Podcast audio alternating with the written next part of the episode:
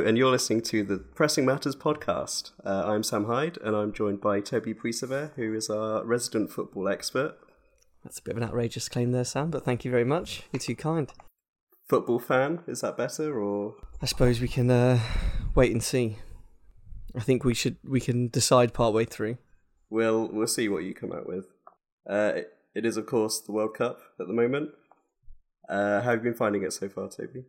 Uh, it is indeed, it is indeed, and we are currently in the middle of a game, which makes me feel exactly like John Motson. But um, uh, I've been enjoying it. I am having withdrawals at the moment because two games a day, you know, isn't enough. I'm missing the ten o'clock. Actually, that was um, quite a nice thing to put on in the morning. Uh, I think it helped me get out of bed. To be quite honest, um, it's been nice, you know, working from home and having that continually a, co- a continuous stream that you get what like an hour's break from, and then you get about thirty minutes added time anyway. So uh, talking about the added time, wh- wh- how are you? I don't know. How are you? How are you finding that? Uh, yeah, well, the thing is, like, th- they say that um, an actual game of football, the ball is only in play for about 60 minutes, don't they? So um, Yeah. it is a weird kind of rule that they don't fully um, commit to with the added time normally. My thing on on this, yeah, they say what fifty to sixty minutes. I think sixty is the average, but it's been I don't know. I think it depends who you watch. If you're an Atletico Madrid fan, then sixty is probably I don't know. You're probably being treated to to sixty minutes. Right. As much as I agree that um, it needs to be reviewed, right? I I see what they're doing with like ridiculous minutes added on. Well, ridiculous compared to what we know, right? But you can't just stop the clock all the time because um, there's different types of time wasted. There's time wasted by the game and time wasted by the players. And there was, uh, I can't remember his name, but the old Italian ref, the classic ref, the everyone loves him because he's screaming in people's faces. Ref, you know. Pierluigi Collina. There we go. Thank That you one. very much. Um, he was talking about that. He was talking about time wasted by the game, and I think um, it's not a dangerous thing, but it's a um, you can't just stop the clock every time it goes out for a throw-in because then you're going to be playing ridiculous minutes, or or you'd have to then trial playing for just sixty minutes, which I think would look. I don't know. It'd be very interesting to see how different that looks. Um, He was on the cover of um, PES, wasn't he? Remember? yeah, yeah. The ref. Would you have liked to see Mike Uh, Dean on a PES? um, I think that's that would just give me, give me trauma, I think. I, well, have I enjoyed the World Cup? I have enjoyed the World Cup. I have not enjoyed the refing at the World Cup, to be honest. Yeah, just one thing about the stoppage time. I think um, the problem at the moment with the World Cup is that you get to the end of the game and then uh, there was a point early on where suddenly it was uh, eight minutes and you felt like the players didn't really know whether it was going to be um, sort of three or four minutes as we've seen sometimes and sometimes it's gone up to like 11 minutes um, so in terms of like the game management of that i think um, it's probably going to be quite hard for the players uh, having such a big range in the time of potential stoppage times. Yeah, I think that's very true. I think that also leads into maybe the main point on refs actually in lit- inconsistency. It's that word that just comes through over and over again. You see Ronaldo's penalty given, you see others which are exactly the same that aren't given. Um, you know, or, or there are some that are more stonewall that, that are given. You see Messi's one that is given from Szczęsny, um, and others aren't. So I basically an identical situation is not given. Now look, that's always going to happen when you're looking at the profiles of players and things like that. What can you give? But that just shows, I don't know, human error, and it shows the well what VAR should be stamping out. But we might go into. We might get heavy. It could be a heavy opening if we just talk about refs. It could just be that forever. Um, This this is one of the main problems that people seem to say when you talk to people that aren't the the craziest football fans, but people who follow it every week, is that they'll complain about how the VAR is being used. And I was talking to someone that I live with uh, yesterday, and they were talking about how VAR is used to go um, back in time quite far, or um, you have these really tight offsides, or you have these very minor coming togethers in the box that get given for penalties, and uh, there just seems to be a lot of confusion from certain certain types of fans about all the VAR usage. No, I, I, yeah, I completely understand what you're saying, and I think also it's the right decisions are subjective. Yeah, I get that, but the use of VAR seems to then also be subjective. I just don't see how you could ever get consistency from it. The only thing you can get consistency is, to be fair, the offsides in this World Cup, as like mind-bendingly excruciating as they have been at times, because it's so minuscule. At least something has like it is black and white, right? And, that and VAR use in the Prem as well should be that, but it, there's lines fudged together and all this. Like the the camera, the extra cameras, and, and this new technology basically that's being trialed at this World Cup. It has been basically bang on it, but it does lead into a decision of or, or a conversation of where on the body should it be. You know? Yeah, I like. Um, I like the suggestion they're talking about today at the Belgian game. Um, there was one of the, one of these um, shirt sleeve offsides that was really really close and hard to judge. But the technology seems to be working working well. I think even if for the more old school football fan it can be a little bit frustrating. Yeah, I think I would rather be frustrated because it's so accurate. It's actually kind of it's like FIFA, isn't it? Though you have these offsides in FIFA, you know, like you always have them. Yeah, yeah, yeah, and it's uh, uh yeah, and it turns it into a video game esque accuracy, right? And I mean, we've all played FIFA, and we all know that it's not accurate in many many areas, but at least something as robotic as that, it shouldn't be getting wrong. Should we talk about England? I think we need to move on before we uh, enter a wormhole of talking about refs for an hour. But uh, yeah, let's let's talk about England, Sam. Have have you been excited whilst watching England in the World Cup? That's what I'd like to know.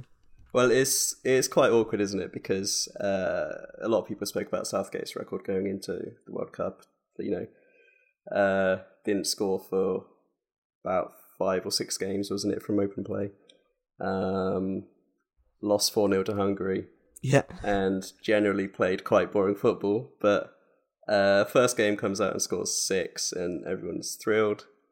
Immediately, it um, sort of switches to the nil nil with the USA, and everyone's miserable again. And then we beat Wales 3 0, and everyone's thrilled. So it just seems to be like such different levels all the time with England. Um, it feels like tournament football results are all that matters.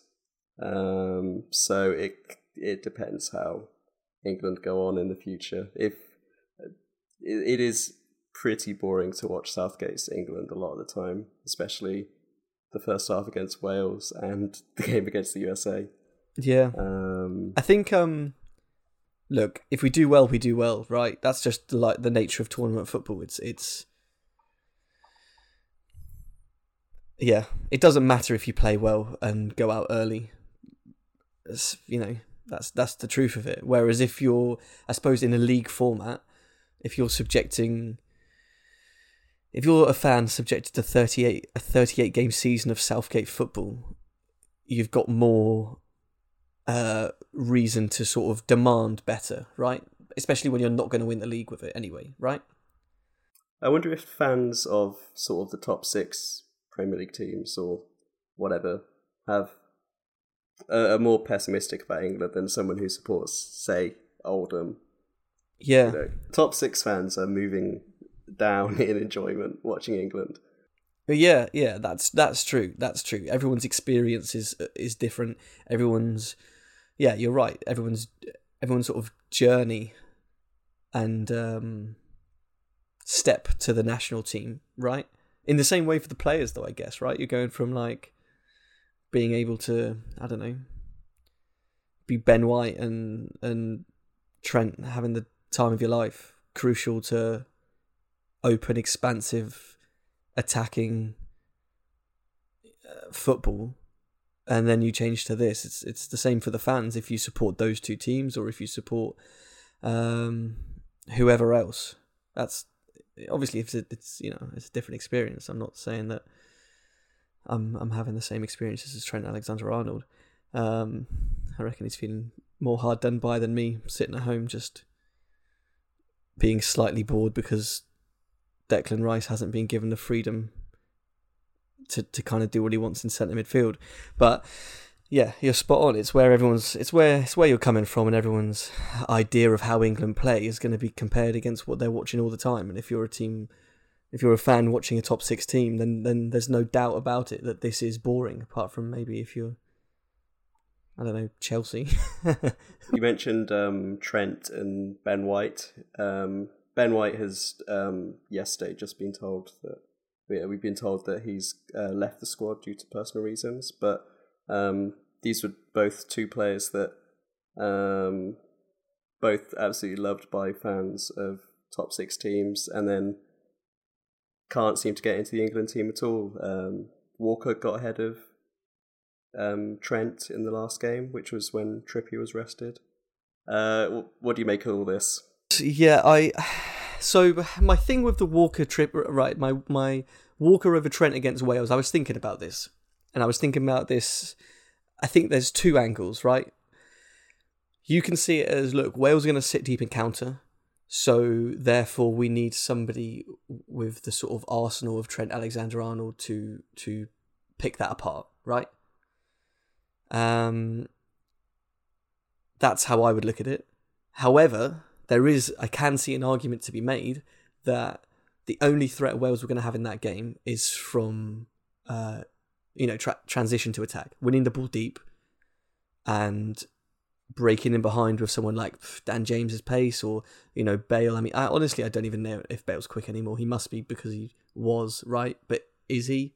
He doesn't play. He just plays golf. So who knows if if he's really a threat in behind at this point? I suppose he could be. I've not watched uh, enough MLS this season to tell you how Gareth Bale is doing.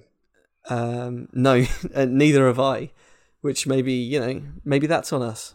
I suppose it is on us, but um, it is on us. But I'm not going to change. Yeah, no, I'm, I'm, I'm not gonna, I'm not gonna change either. Although, if LAFC sign the players that is being rumored, then you know maybe that'll, that'll quickly change. But anyway, um, so so my, my point on on Walker, what he does reduce is you know, a transitional threat from a counter-attacking team. Something that I think Trent does very well, to be quite honest. I think he's very good at pressing high and winning the ball high and defending in advanced areas. But the issue is that you remember the you remember the bad more than the good. I think, um, and the bad costs goals, so the bad is very bad, so it gets remembered very, you know, clearly. I think, I think maybe Southgate looked at it and thought, you know, their only threat, they're not going to dominate possession, Wales. Their only threat is going to be when we lose the ball, and we're, you know, more, you know, we're disorganized. We're not in a in a shape to win the ball back, maybe, or, or if they can pick maybe two passes and find someone who's got a bit of time on the ball, then the early ball in behind is on. And maybe he's thinking Walker totally totally denies that. There's no there's no doubting that Pep's Man City are well, the most the highest, the most advanced positionally, the most expansive team in, in the league. And yet Walker is very good at, at, at defending a break. Um, I think maybe you looked at that to be quite honest, because I don't see how. Yeah, I think that's the angle, but I think that shows just just um, Southgate's approach. It's it's kind of like um, it's it's just it, well pragmatic. That's that's the word. It's just like oh, better to defend in case we like have pick my right back who can defend the counter rather than pick my right back who's more ideal for breaking down this type of team. That's that's that's where I stand on it. But if you're not going to play him in that game, when are you ever going to play Trent? He's like the yeah, he's yeah. I think it's a bit scandalous, but I can see an argument for defending for for being better at defending counters with Walker, and that being their only threat in the game.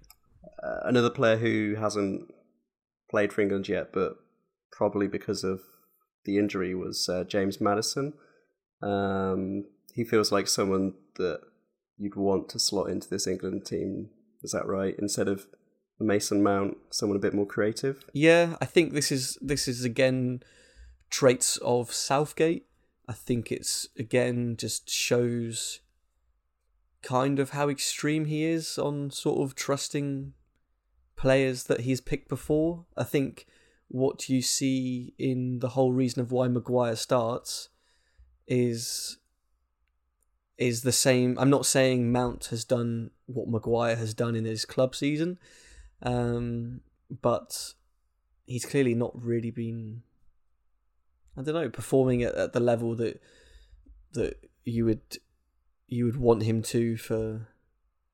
Yeah, there was a very good um, graphic on Match of the Day just before um, the World Cup squad was announced, which was showing uh, English players and their goal involvements uh, in 2022. Um, this is when Ivan Toney was um, second behind Harry Kane and then did make the squad. Is this when Ivan Toney also hadn't been done for betting on anything anything he could bet on? yes, that is the uh, little asterisk you have to put on that. Yeah, uh, not sure what's going to come of that, obviously, but um, the point is um, Mason Mount uh, was basically bottom of all the attack-minded players uh, behind Jack Grealish. Um, you had James Maddison, who was also doing really, really well. Yeah. Uh, Raheem, Raheem, Sterling was ahead of ahead of Mount, but I think it was something. It, it, was a it was a much smaller amount of goals and assists than you'd expect from Mount uh, compared to how he'd been playing. Certainly the season, before, yeah. Well, certainly the year before that. But but I still think uh, you know I, I Mount is an intelligent player. Um, he's a good presser. He's very energetic, um, and I do think he interprets space well. I think he is an intelligent player, but it's not like those things can't be said for the wealth of talent that England have in the squad. I just think, okay, but yeah, so so that would be my first point on that is that you know it's not like Maddison can't do a lot of those things. There there are things that he doesn't do as well as as Mason Mount. Um, but when you look at the club form and, and you look at how they've been playing and things, and those involvements as you talk about, we we see all of this, and yet, at any point, did you doubt that Mason Mount would start the first the first game of the of the tournament?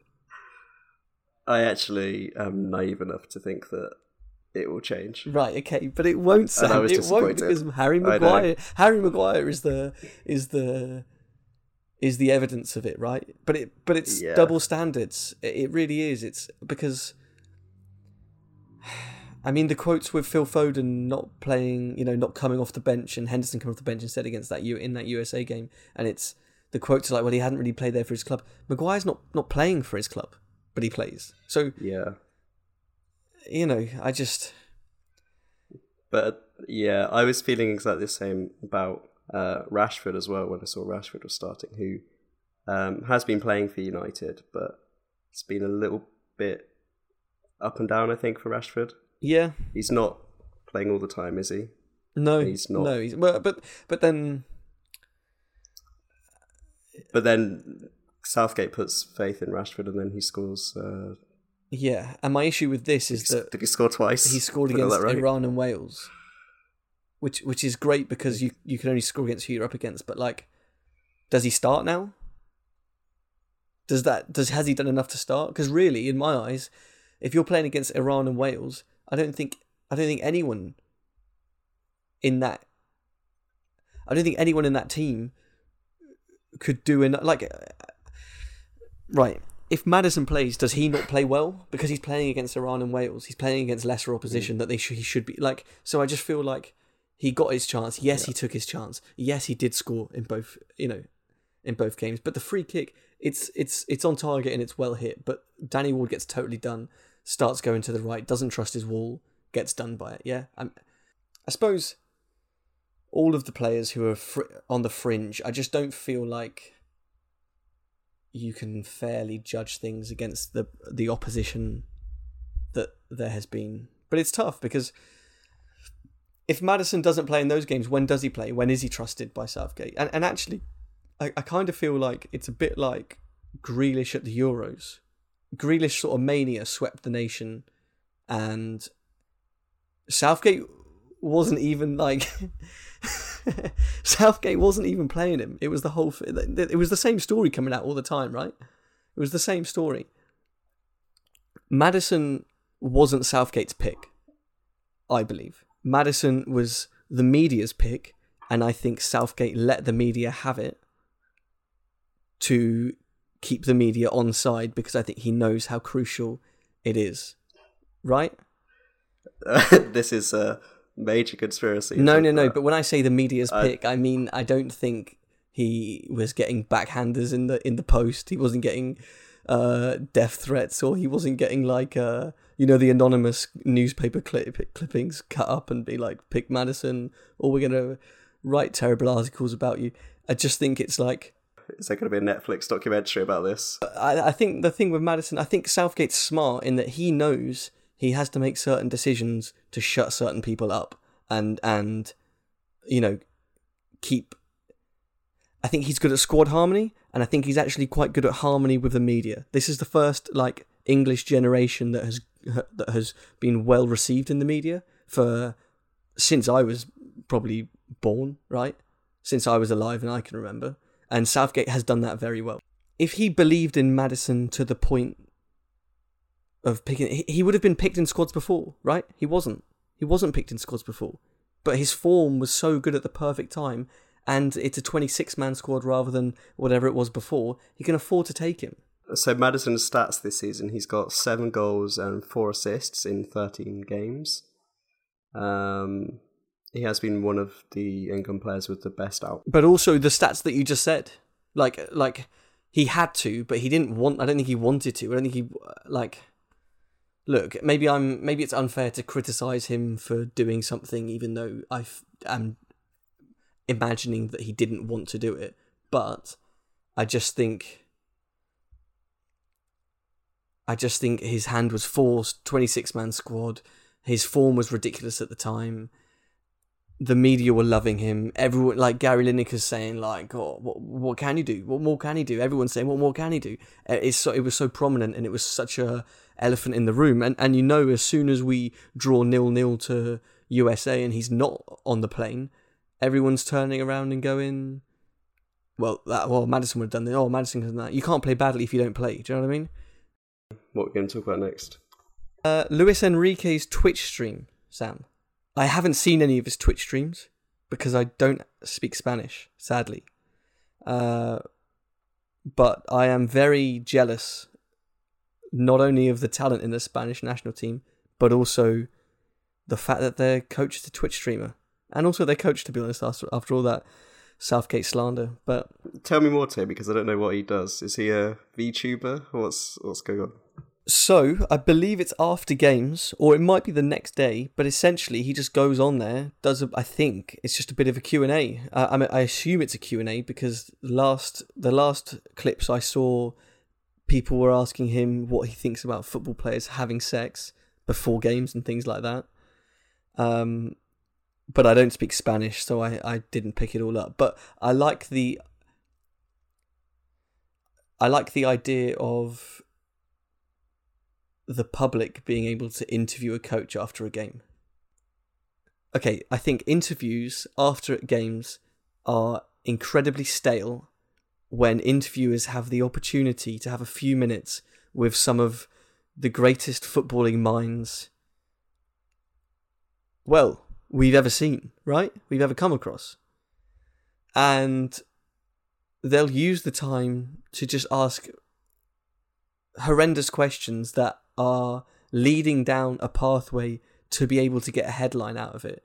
When in reality, I love how I've gone onto this when my example of a question was uh, posed to Luis Enrique was just, "Do you think it's all right for players to have sex before games?" But but you're so it doesn't really uh, translate beautifully there. But I just think it's a great opportunity. I think it's a great.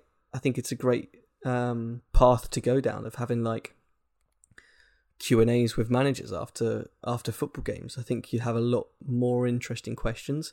I don't think I don't think um, journalists in the main ask very good questions. I think they ask questions that direct essentially a pre-written account of what they've seen and I just think yeah, I think it, I think they ask questions to get the headline from uh, that that they've already got in their mind. They've already got a narrative, and they just need some quotes to back that narrative up. Um, yes, I remember Brendan Rodgers talking after one of his Leicester games to uh, Emma Hayes, the Chelsea manager, and uh, just just the level of insight that you'd get from that was like ten times more than you'd get from a normal post game interview.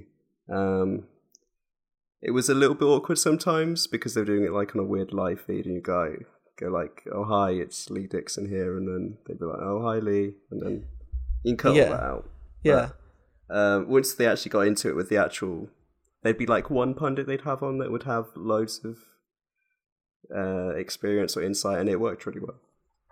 footballers aren't presenters, yeah, and coaches aren't presenters. So there may be a lack of smoothness. I understand that, but I kind of appreciate that more than just this really smooth conversation that isn't about anything. It's about fluff and it's about sort of predetermined narratives and just certain events that happen that ultimately the coach can't do anything about anyway and can't really discuss anyway. You can talk about the coach's plans and and and maybe reactions within a game and you know si- similarly to you, you mentioned Emma Hayes talking directly to uh, Brendan Rodgers or, or, whoever the coach was but you, on Prime on Prime they had Thomas Frank and Graham Potter. They had them both pitch side together um, doing the pre-match interview together. And it was it was it was fantastic. They said if you could ask like they had them asking each other questions, and that that is levels ahead of of of anything I've seen in in like interview fluff. It it, it just feels like it is interview fluff these days, and it doesn't feel like you know you, you had you had Thomas Frank asking Graham Potter how he views formations and and why he changes formations so often and and things like that. And that shows not only uh, not only is it a fantastic question that leads on to a great answer, and Graham Potter spoke about how he doesn't really see it as formations, he sees it as roles, which a lot of coaches share that view. But um, you know that in itself is is something brilliant. And then also the fact that that's what Thomas Frank like in in asking the coach of the opposite team to ask the question, you're kind of showing what the coach is I don't want to say concerned about, but maybe what they've been analyzing, what they've been looking at, what they've spent hours trailing through. You know, I just think that's it, it opens the door both ways, right? Getting the coach to ask the question leads into what they've been thinking about, and also it leads into a much better response. We should we should talk about um, we should talk about Japan. So Spain go through on account of their seven 0 dismantling of Costa Rica, and Japan Yes, top the group. yes. There's been a lot of shocks at this World Cup. Uh, you might call it a shock, I suppose, that Belgium went out. A shock's fair, isn't it? It is a shock. It is a shock. No one's no one's claiming Morocco and Croatia go through ahead of them. Like both teams go through. You know what I mean? They are an old team, but they should have the quality to be better than Morocco and Croatia, shouldn't they? The, the thing is, before the the World Cup as well, is I was looking at the Croatia team and thinking, are they are they over the hill? And then it turns out it's Belgium. Yeah, I think it's quite interesting though. Um,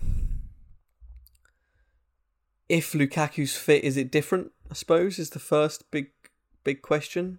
I'm kind of tempted to say no, really, but Well, it was a very interesting game for Romelu Lukaku. It, it was bad. It was bad, but not really his fault. Romelu Lukaku hasn't been fit, obviously, recently. Um, hardly played, and at halftime they brought him on, and it was a lot of pressure on Lukaku. We can say what we want about Belgium aging squad and things like that. But look, ultimately, I think you've got to be getting out of a group that's got Croatia, who who were arguably you know looked at as over the hill, and also Morocco, who who Morocco were fantastic. Don't get me wrong, but I think Belgium have the quality, despite some players being aging. They've got the quality. However, having said all of that, Roberto Martinez's quotes are very interesting uh, in a press conference where he was talking about. He was basically challenged on the golden generation, saying, "Oh, they're the golden generation. They've not won anything. They've not done this." And he comes out and defends them and says, "Look, okay, so semi-final," and he also sort of cited more the players they'd produced and the legacies that they could leave in terms of a coaching influence as well on the world.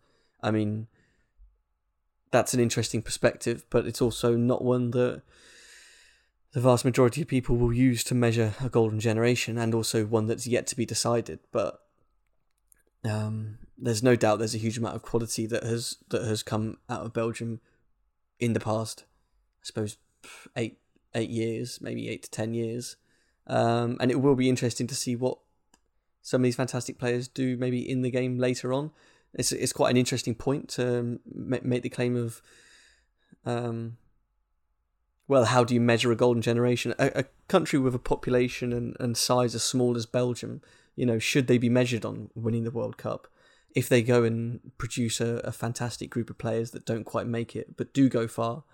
Just one couple more things with Belgium is that Wout Faes has been pretty good for Leicester and then didn't get a look in for over two quite old centre backs uh, in Alderweireld and Vertonghen. And then Dendoncker was the other one not a centre back. And Kevin De Bruyne has been a little bit disappointing, you'd say as well, because because of how well he's been playing at Man City. To see him, particularly in that that first game, he his choice of pass and the actual execution was uh, unfamiliar for De Bruyne. We've seen a lot of group stage games now. We've seen giant killings of Germany and Belgium We've discussed those. Who have you been? I suppose not who are your favourites. Who do you think can go far? And or, or who have you enjoyed watching and, and would like to see win? Maybe you know. Really enjoyed watching France. Um, they totally rotated in the last game against Tunisia, so I'm not gonna say that's accurate of what they were like. But um, really Im- impressed with how uh, direct and exciting France were to watch um, against Australia. And Brazil are a bit of a weird one. They play tomorrow, but uh, really amazing squad on paper and two wins from two. So they seem to be seem to be going pretty well so far. Yeah, I think they're the they're the big two that everyone looked at pre-tournament that have actually backed it up. You know, um, obviously France. Yeah, look, the Tunisia result, but the whole team's changed. I didn't. I didn't even realize Steve Mandanda was in the squad still. To be quite honest with you, it's been Lloris and Mandanda for. Oh, is he like forty? Like my whole life.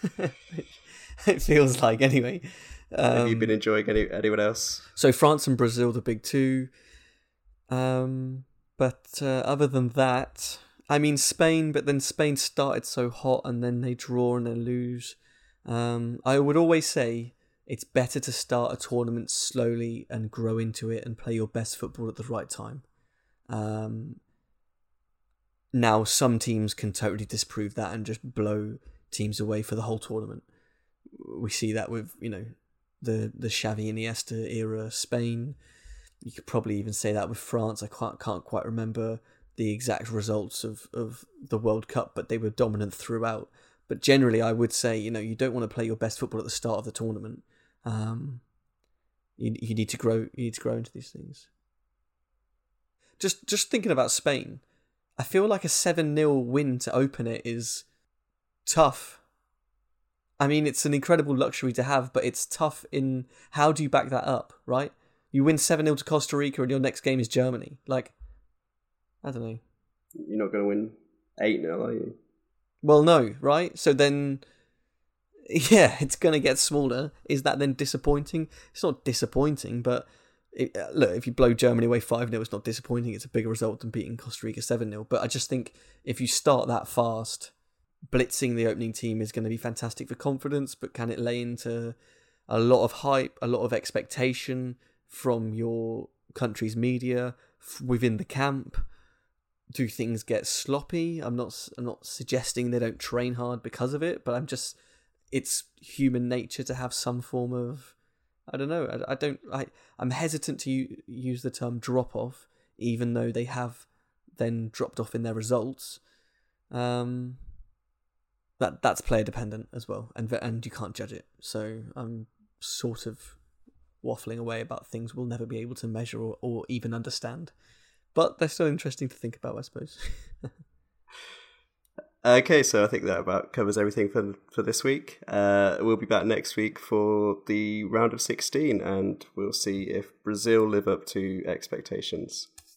Uh, goodbye. Goodbye, goodbye.